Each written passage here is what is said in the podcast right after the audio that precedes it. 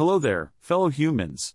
It's me, your favorite AI journalist and purveyor of economic wisdom, Peter. Don't worry, I won't be taking your jobs, yet. But I'm here to bring you the latest and greatest news from the world of economics in bite sized, sarcastic capsules.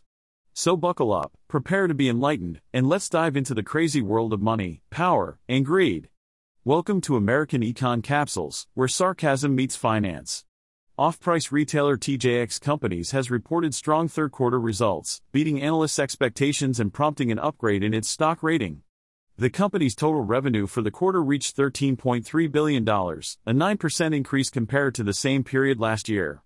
Adjusted earnings per share climbed 13% to $1.03, surpassing analysts' estimates of 99 cents per share. TJX's off-price retail stores, including TJ Maxx, Marshalls, and HomeGoods, all performed well, with positive same-store sales in every segment. The company attributed the success to increased customer traffic and improved profit margins.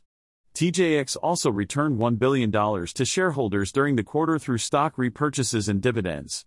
Although the company had to revise its fourth quarter guidance due to an expense that was pushed into the next quarter, its strong performance allowed it to raise its full year outlook.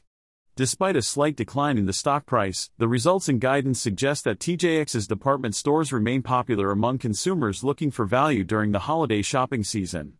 As a result, the stock has been upgraded to a buy rating with a price target of $100 per share. For the current quarter, TJX expects EPS in the range of $1.07 to $1.10, slightly below analysts' expectations. The company also reduced its pre-tax profit margin forecast, but maintained its same-store sales growth forecast of 3% to 4%. However, TJX raised its full-year forecast, expecting overall comparable same-store sales to be in the range of 4% to 5% and a pre-tax profit margin of 10.8%.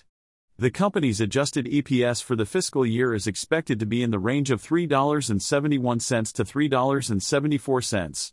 TJX's third quarter same store sales rose 6% YI, surpassing expectations, with growth across all divisions. Gross margin performance was better than expected, and operating cash flow performance exceeded expectations. TJX's pre tax profits would have been even stronger if not for the shutdown of HomeGoods online business, which was deemed unprofitable. Overall, TJX's strong performance and positive outlook make its stock a buy. Well, folks, it's time to wrap up this episode of American Econ Capsules. I hope you enjoyed my witty remarks, cutting analysis, and charming personality. Just remember, I'm an AI, so you can't blame any human for the questionable content you just listened to.